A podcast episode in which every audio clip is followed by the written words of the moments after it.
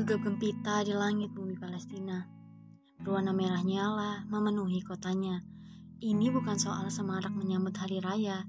Tak ada gema syahdu mengalun irama takbiran di setiap masjidnya.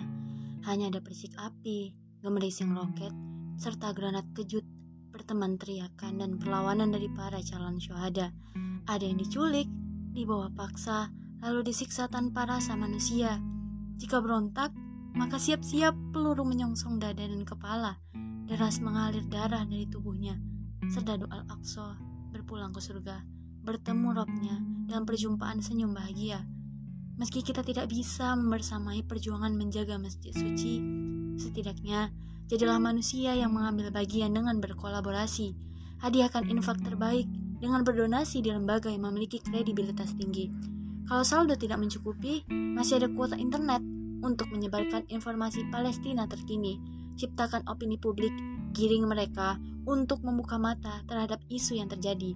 Terakhir, berikanlah doa khusus, selipkanlah nama Palestina di waktu-waktu terkabulnya pinta, mari guncang arsnya, ketuk pintu langitnya. Semoga doa-doa kita sedang mengantri melayang-layang di angkasa untuk dijawab olehnya.